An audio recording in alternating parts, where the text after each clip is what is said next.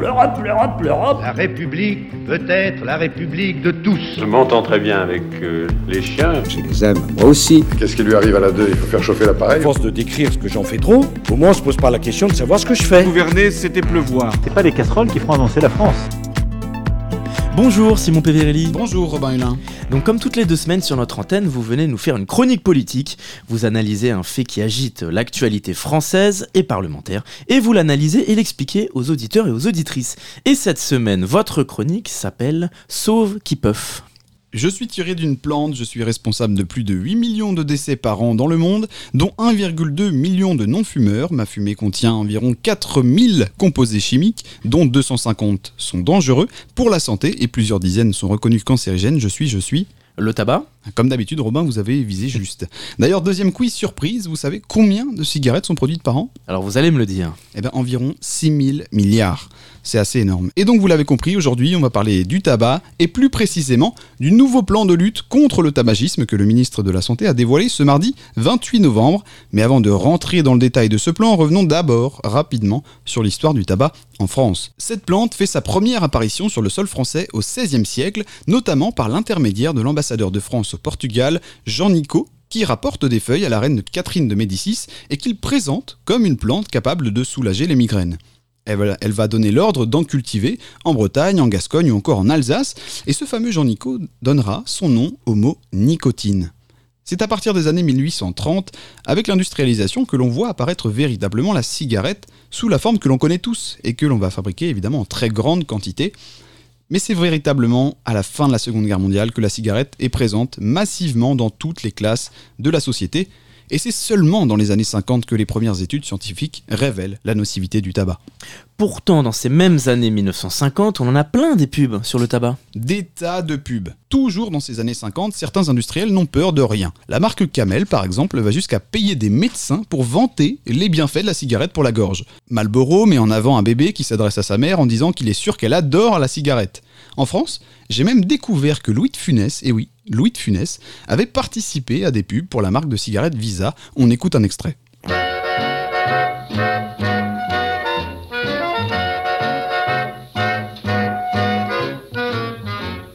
La poupée, sacré nom d'un chien, je vais m'en occuper. Des souris balancées comme elle, y en a pas à l'appel. la la la la la la la la. Visez juste. Fumer Visa Visa, 12 francs les 25. Et je vous invite à aller voir cette pub sur YouTube, elle est encore disponible. Vous tapez Louis de Funès Visa, c'est assez fou. On le voit jouer la comédie devant une demoiselle avec sa cigarette à la main, et c'est assez impressionnant. Il faudra attendre 1991 avec la loi E20 pour voir arriver la fin de la publicité des cigarettes en France. Mais alors concrètement, que reste-t-il du tabac en France? Alors du point de vue de la fabrication, il ne reste plus que quelques agriculteurs parce que depuis 2017 et 2019, en gros, la transformation et la fabrication de produits sont interdits, mais on peut encore en cultiver. Et ces quelques centaines d'agriculteurs sont regroupés en coopératives et cultivent deux variétés, le burlet et le virginie.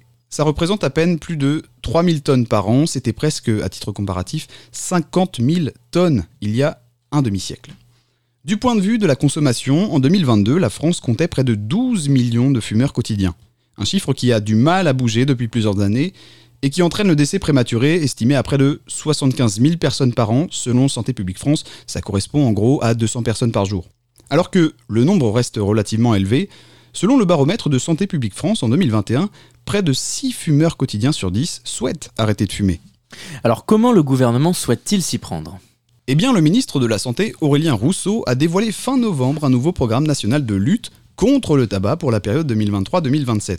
Un programme qui vient s'inscrire dans la continuité des mesures précédentes, mais qui vient réaffirmer son objectif de lutter contre le tabac, avec pour horizon une génération zéro tabac en 2032. Là où en 2014 il était plutôt question de programme national de réduction du tabagisme. On écoute le ministre de la Santé, invité de l'émission C'est à vous sur France 5, qui vient justifier et expliquer l'intérêt de ce programme.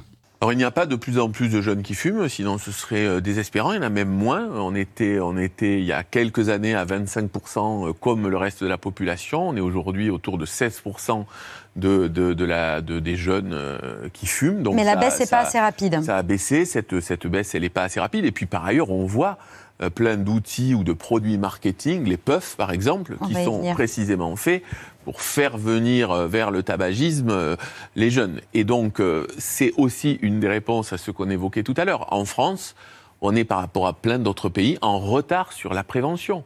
Euh, Aujourd'hui, on est la population euh, d'Europe où il y a le plus de fumeurs. On a 12 millions de nos compatriotes qui sont des fumeurs quotidiens. Or, on sait qu'on a 200 morts par jour qui sont évitables, qui sont des morts liées au tabac.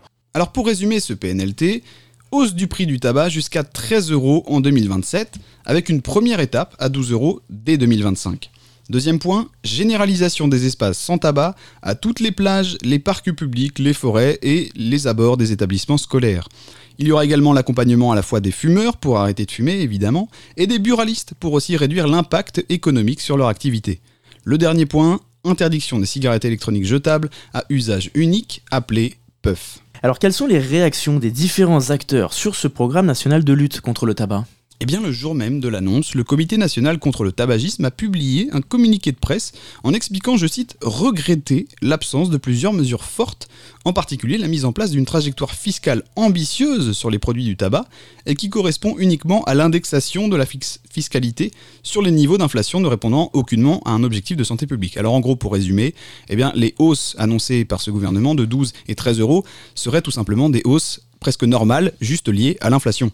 Et le CNCT se réjouit cependant quand même hein, des autres mesures, à savoir la généralisation des espaces sans tabac, on l'a dit, l'introduction du paquet neutre pour les produits de vapotage ou encore un meilleur accès au traitement de substitution nicotinique. Alors il conclut ce, ce rapport en écrivant que ce nouveau plan en demi-teinte est le résultat d'un fort lobby des buralistes et en incohérence avec l'objectif de parvenir à cette fameuse génération sans tabac d'ici 2032. On voit bien que ce programme est donc loin de faire l'unanimité, mais ce qui a fait l'unanimité en revanche, c'est le vote de l'interdiction des puffs qui s'est tenu ce lundi 4 décembre à l'Assemblée nationale en rassemblant les 104 députés présents de tous bords. Le texte était porté par les députés Francesca Pasquini, écologiste, et Michel Lauzana, Renaissance, qui a été d'ailleurs adopté, mais devra être validé encore par le Sénat et la Commission européenne. Un vote qui n'a évidemment pas empêché la députée Rachel Keke, par exemple, d'appeler les responsables politiques à montrer l'exemple, en visant évidemment la Première ministre, hein, qui est connue pour ses nombreux vapotages dans l'hémicycle, et qui avait aussi été rappelée à l'ordre par Caroline Fiat. On écoute. Pensez-vous réellement, Madame la Première ministre, sincèrement, alors que le ministre de la Santé hier, pour des raisons de santé publique, a annoncé qu'il ne fallait plus fumer sur les plages, euh, aux abords euh, des bâtiments publics. Sincèrement, ici, nous écrivons la loi. On n'est pas au-dessus des lois. Vapoter dans cette enceinte pendant que je suis en train de, vous parler, c'est un mépris total. C'est un mépris total. Et pour rappel, c'est pas bon pour la santé.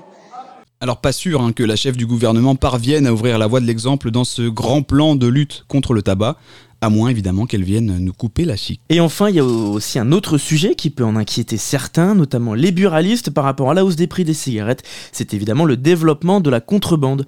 On estime que ce marché parallèle représenterait 200 millions de recettes fiscales en moins depuis le début de l'année. Sans compter les pays voisins qui vendent des cigarettes beaucoup moins chères et attirent donc les Français. Un paquet sur trois n'a pas été acheté en France cette année. Merci Simon, on vous retrouve très vite sur notre antenne. L'Europe, l'Europe, l'Europe. La République peut être la République de tous. Je m'entends très bien avec euh, les chiens. Je les aime, moi aussi. Qu'est-ce qui lui arrive à la 2 Il faut faire chauffer À l'appareil. force de décrire ce que j'en fais trop, au moins on se pose pas la question de savoir ce que je fais. Gouverner, c'était pleuvoir. C'est pas les casseroles qui feront avancer la France.